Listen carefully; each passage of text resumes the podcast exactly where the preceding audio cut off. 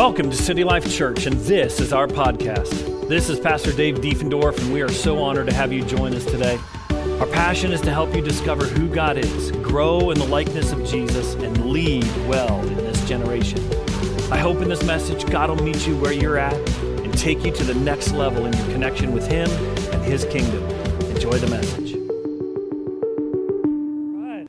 Well, we are in. Uh, the middle of our series of walking through Proverbs. Uh, if you've been with us since the beginning, uh, we gave a little reading assignment. Uh, if you've joined us since then and don't little have that little card, there's some in the back.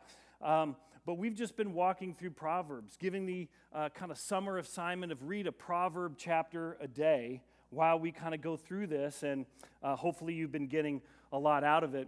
Uh, as I read through Proverbs, I often get an image of this two sided coin when you're reading the Proverbs.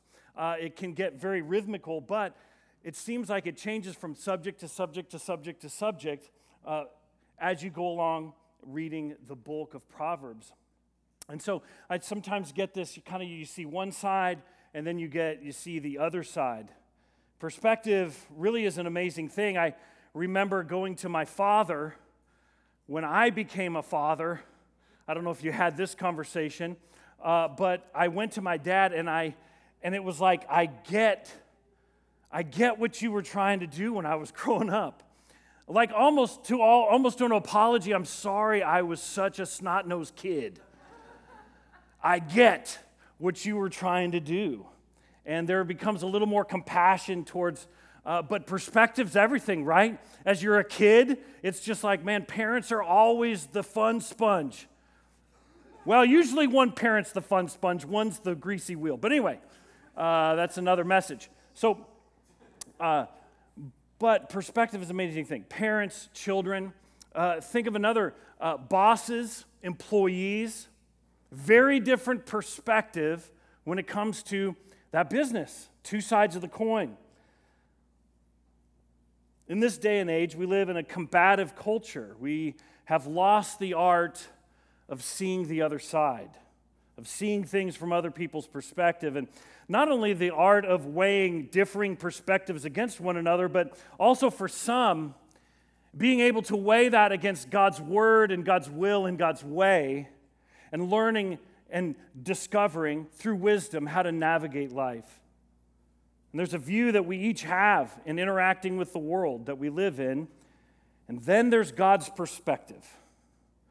There's our human perspective, and then there's God's perspective. And one of the purposes of traveling through Proverbs is to allow God's vantage point to become the driver of your whole life. That there is the objective point of view, which is God's point of view, God's word. When established believers, even established believers, sometimes we come to find out that the perspectives that we've had for so long may not be as biblical as we once thought. Perspective can change. We can lose the humility to say, man, I've got blind spots. And so, as we've been walking through this series, it's, it's been a little uh, echoed cry of Solomon's father I think we brought this up at uh, Psalm 139. Lord, would you give me a teachable spirit? And that would be kind of our heart cry as we walk through this series. God, give me a teachable spirit. David said this Search me, O God, and know my heart. Test me and know my thoughts. Point out anything in me that offends you, and lead me along the path of everlasting life. It's one of, in my opinion, one of the most key verses in all of the scripture. This verse anchors us in the reality of the world in which we live. You are not God. You don't have the authority or ability to dictate what is right and wrong. That there is a God, there, there is a creator. And we're beseeching him God, search us. Let our heart cry. Be like David. God, search our heart. Give us that 30,000 foot view perspective from God's perspective. Well, that's probably one of the aspects of prayer that, that you, you should be gleaning from your time with the Lord is that when I spend time with Him, I get His perspective. I bring all that I am, my own perspective, my own drama, my own throw up onto the Lord of how I'm seeing things, but as I spend time with Him, as you spend time with Him, it should be replaced with God's perspective. And you can see that flow in psalm after psalm after psalm. David comes, he's like, Lord, where are you? but by the time he gets to the end of the psalm, he's like, God's always there. He's so faithful. His unending love never fails. And so last week, according to our little reading schedule, we were kind of camped out in chapters 14 to 20, just as a point of reference. And so I wanted to zero in on a section in there and uh, eat the meat on the bone. Amen. Let's pray. We need them. Um, Lord Jesus, God, we thank you for your word. We thank you that when your word is preached, God, that faith increases. Because, God, we begin to align our life with you.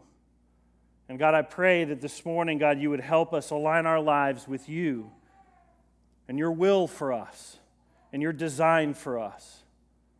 Because, Lord, we know as we get synced up with that design, God, you and I, God, we come alive in you. And that's our heart's desire.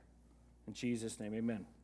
Amen. Well, I wanted to zero in on a, on a, a section of verses that actually kind of play together. A lot of times, verses in Proverbs don't, but these do. So, Proverbs 16, we're going to start in verse 2. Proverbs 16, verse 2. It says, All the ways of a man are clean and innocent in his own eyes, and he may see nothing wrong with his actions. Where I'm going to go, uh, I'm using the amplified version. Uh, I don't know if you've ever gone through an amplified version. It's a little bit an old school version. Uh, but I like how, how this uh, uh, flowers it out a little bit more than just the normal text. So it's a little bit, uh, what's in parentheses, a little bit added, but it should uh, kind of give us a, a little more proper flavor. So that's what the parentheses are. Anyway, probably weren't wondering about that. Let's dive in again. All right. All the ways of a man are clean and innocent in his own eyes, and he may see nothing wrong with his actions. But the Lord weighs and examines the motives and intents of the heart and knows the truth. There's this general assertion here of what we all know to be true that we as human beings have a strange power of blinding ourselves to what is broken and wrong in ourselves and in our actions. We can't truly estimate ourselves. More often than not, we possess a double standard in our brokenness. We can have the notion of right and wrong that we apply to our neighbors that's very different from the right or wrong we apply to ourselves. In other words, we judge others by their actions and behavior, and at the same time, we judge ourselves by our intentions. Very different.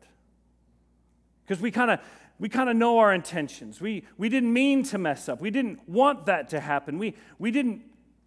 And so we give ourselves a pass, and as we live life, we begin to continually put a little callus over those blind spots that everything I'm doing is right and good and clean. And see, and may see nothing wrong with our actions. And we can tend to excuse behavior in ourselves that we wouldn't accept as good or healthy in others. We all, as humans, have this rationalizing tendency in ourselves to think that we're good. But here, the scripture says no, no, no. That's a false, that is a deception. That is a lie that humanity in our brokenness we're prone to believe because it's much easier to admit that or believe that than to admit that we're broken and in need of an outside Savior to come and heal our brokenness.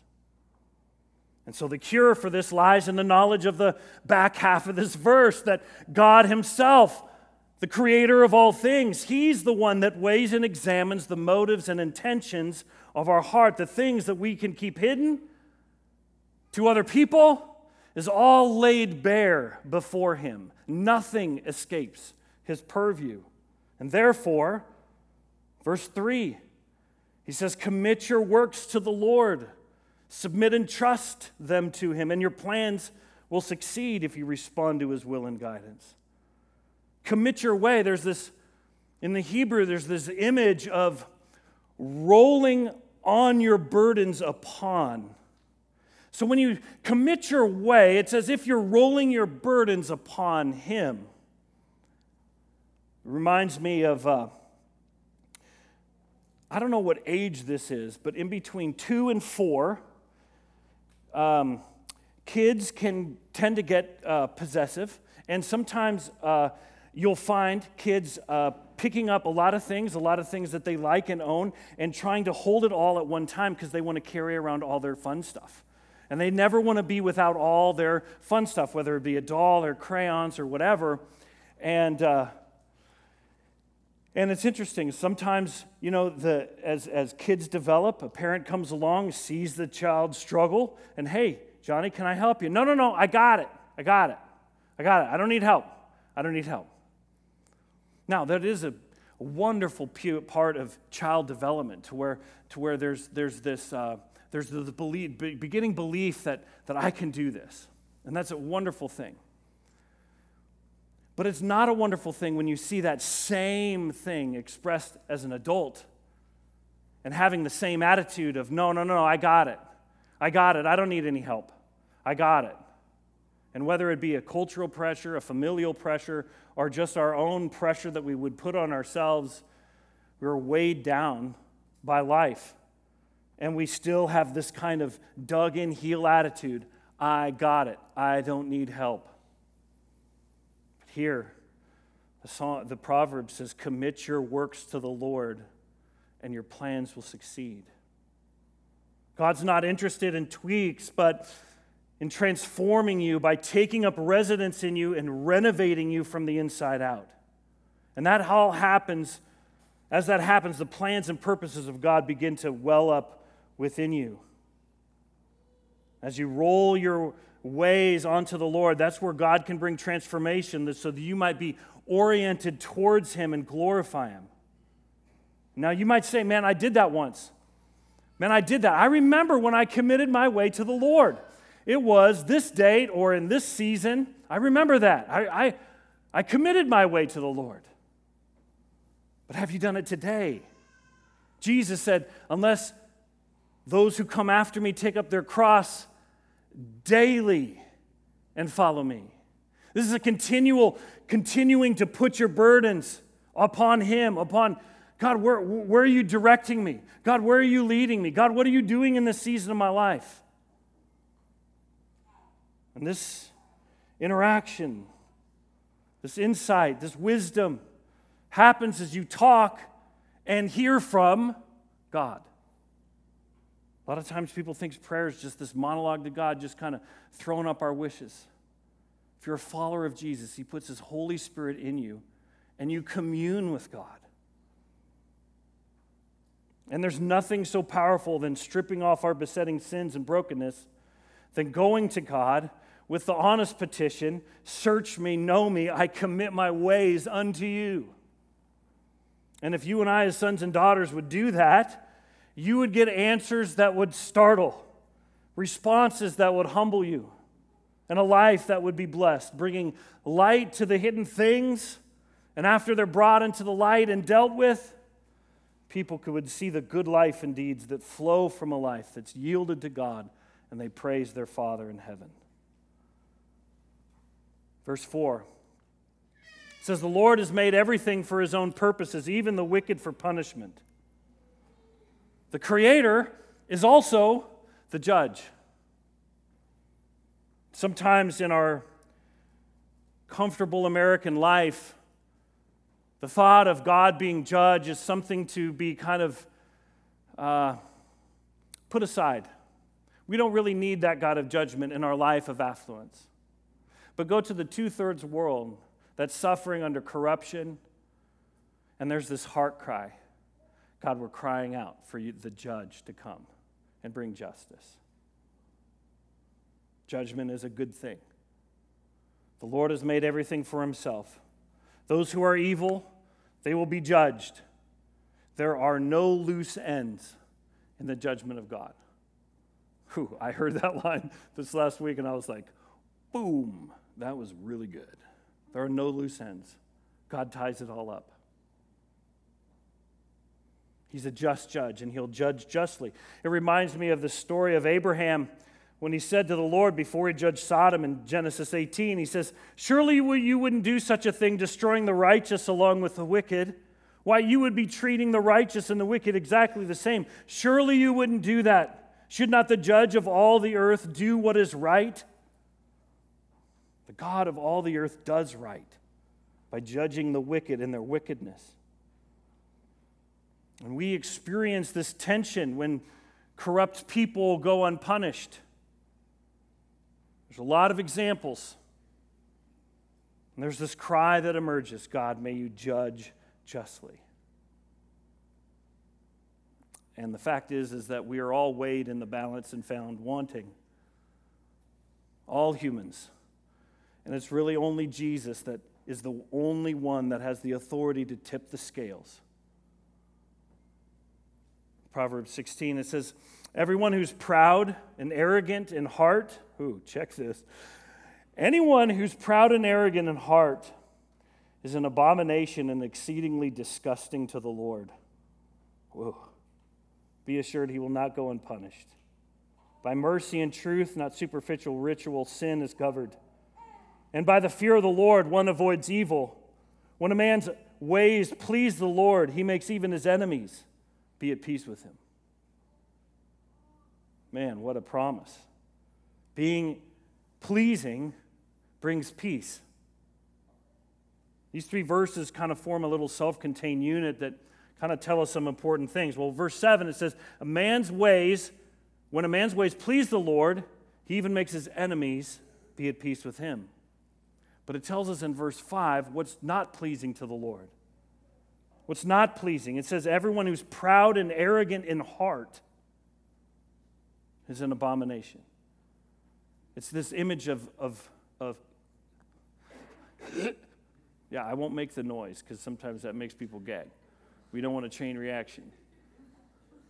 But that's what that word signifies. It, the Lord gags on arrogance. And we can live in such a way as I don't need God, just like that little child. I don't need God. The proud heart tries to live independently from the Lord. and when you think about the thought of that, it becomes laughable. Who's, who's the one that gives you the air you breathe? I mean, anyway. But this proud and arrogant heart being an abomination, there's this illusion back to the Tower of Babel, where, where a group and a large part of humanity with proud and arrogant hearts united together to try to topple God's dominion over planet Earth. They wanted to break free from his divine order. And it's so funny. Language like that has carried through time and history. And you see the same type of language emanate out of places like the World Economic Forum of we are here to kind of impose another form of order upon humanity. But let's be consistent. We can look out in the world and judge their proud and arrogant hearts that they're an abomination unto God, but yet the Lord says, first take the log out of your own eye before you take the splinter out of another. And so we too can have these proud and arrogant hearts as well. And I think we know what that's like. I think we all have a flavor and memories. But it says, in mercies and truth, in mercy and truth, atonement's provided for, sin is covered. It speaks of the mercy seat in Yom Kippur festival that happens every year in the Jewish calendar, in which um, the blood of a killed animal to forgive the people of sin is slain over the mercy seat. And it's this picture of that's who Jesus is. He's the atonement. That word atonement, it means at one meant. It means bringing together that which was was separated. Atonement. That's what Jesus came to do, to bring you together back with God.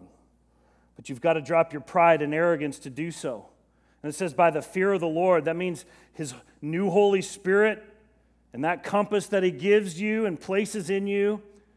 In light of our own dependence upon our lives, we keep our feet from evil. In other words, it's a fear of grieving God's heart. If you were to kind of rephrase what the fear of the Lord is, it's that you're afraid to grieve God's heart. And that becomes a compass that I'm not going to do anything that grieves God's heart, and that's why it keeps your feet from evil. Then in verse 8, it says, Better is a little righteousness than great income gained with injustice. We can make our plans as we journey through life, but the Lord directs our steps and establishes them. Mm. Better is a little righteousness than great income gained with injustice. It's encouragement to be directed in righteousness. It's better to have a little with a clean conscience and a pure heart than to have much from dishonest means without justice, to cut corners, to violate your conscience. In Hollywood, it's pretty popular, even sell your soul. To get there a little faster, make little shortcuts. The real reason why people do that is because they're scared. They're scared to actually trust God pulling through in their lives. And so they, they take that back and they try to make their own way. Here's this encouragement better is to a little with righteousness than much with injustice. So may the Lord, and then it says, we make our plans, but the Lord directs our steps. Now, there's this interplay in between man's responsibility and God's sovereignty. And I didn't want to get all up in that, so that's why I didn't weave it throughout. But there's this, there's this tension. What's our responsibility, and what does God do? And that's this interplay. We make our plans. God help us make our plans, not we make our plans, the Lord hopes that it can just kind of double blessing on it. No, no, no. As you commit your way to the Lord, the Lord begins making plans with you. And those plans, as you walk with Him, as you journey through life, the Lord directs our steps and establishes them. Love that. I felt led to kind of end just with this verse. Ephesians 3:20. Now all glory to God who is able through his mighty power at work within us to accomplish infinitely more than we might dare to ask or think. Glory to him in the church and in Jesus Christ through all generations, forever and ever.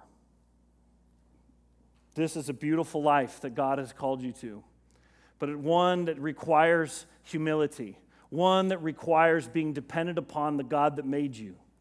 But if you were to yield those areas in your heart, the ones that you're kind of holding on to, if you were to yield those to Him, God gives in exchange something much greater than you could ever dream. And that's the exchange that God desires to give every person on planet Earth. And He wants to work through you and I to do that out in the world, working with Him, making plans with Him doing exploits with him. I love that second song that we sang that God would restore our faith, that the God who does the impossible things would do them again through us. Man, I, got, I maybe have some testimonies next week. I just heard one this morning. Anyway, it was so good. God's alive and active and moving in and through us. Amen? So let's pray. Lord Jesus, Thank you, God, for your word that anchors our soul. God, we pray that we would live lives that echo these scriptures. God, that we wouldn't be people that would be deceived, but ones that are anchored in truth. Father, that we'd be ones that would roll everything, every part of us onto you to say, God, have your way with us. May we be a living sacrifice, lived unto you and for your glory. And Father, we thank you that you're a just judge. And that, God, that there's no loose ends in that judgment. But Father, may we be humble and not arrogant of heart. And God, if there's any places in our life where, man, when, when that arrogant of heart got brought up, God, if there's any area in our life that needs to be yielded to you, that we're still holding on to, that we're still trying to be God over, that we're still trying to be Lord and director of, God, I pray that right now we would hand that over to you in the name of Jesus. If there's anything in there, just hand it over to Him right now. And God, as you take this, Lord, we just, in our hearts, God, we just repent of falling into agreement with this of giving this greater allegiance or place in our life than you.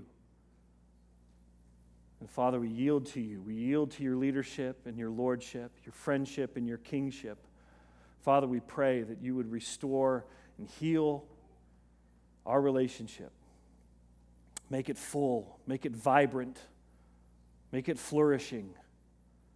Because, God, that's what you've designed a life for us to live. No matter what the circumstances are around us, God, that we would be living a life that's from the inside out, that the Holy Spirit's life would just flow through us to the lives of our families, to our children, to our coworkers.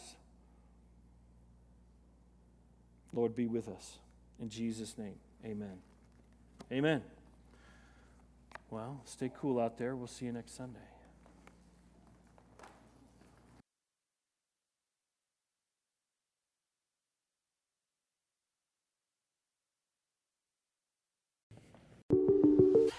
Well, we hope this message has inspired you and challenged you to be the man or woman He's called you to be now and to see His kingdom grow in every area and arena of life. God is with you more than you know. For more information about our community here in Kansas City, please visit us online at citylifekc.org, and we'll see you next time on the City Life Podcast.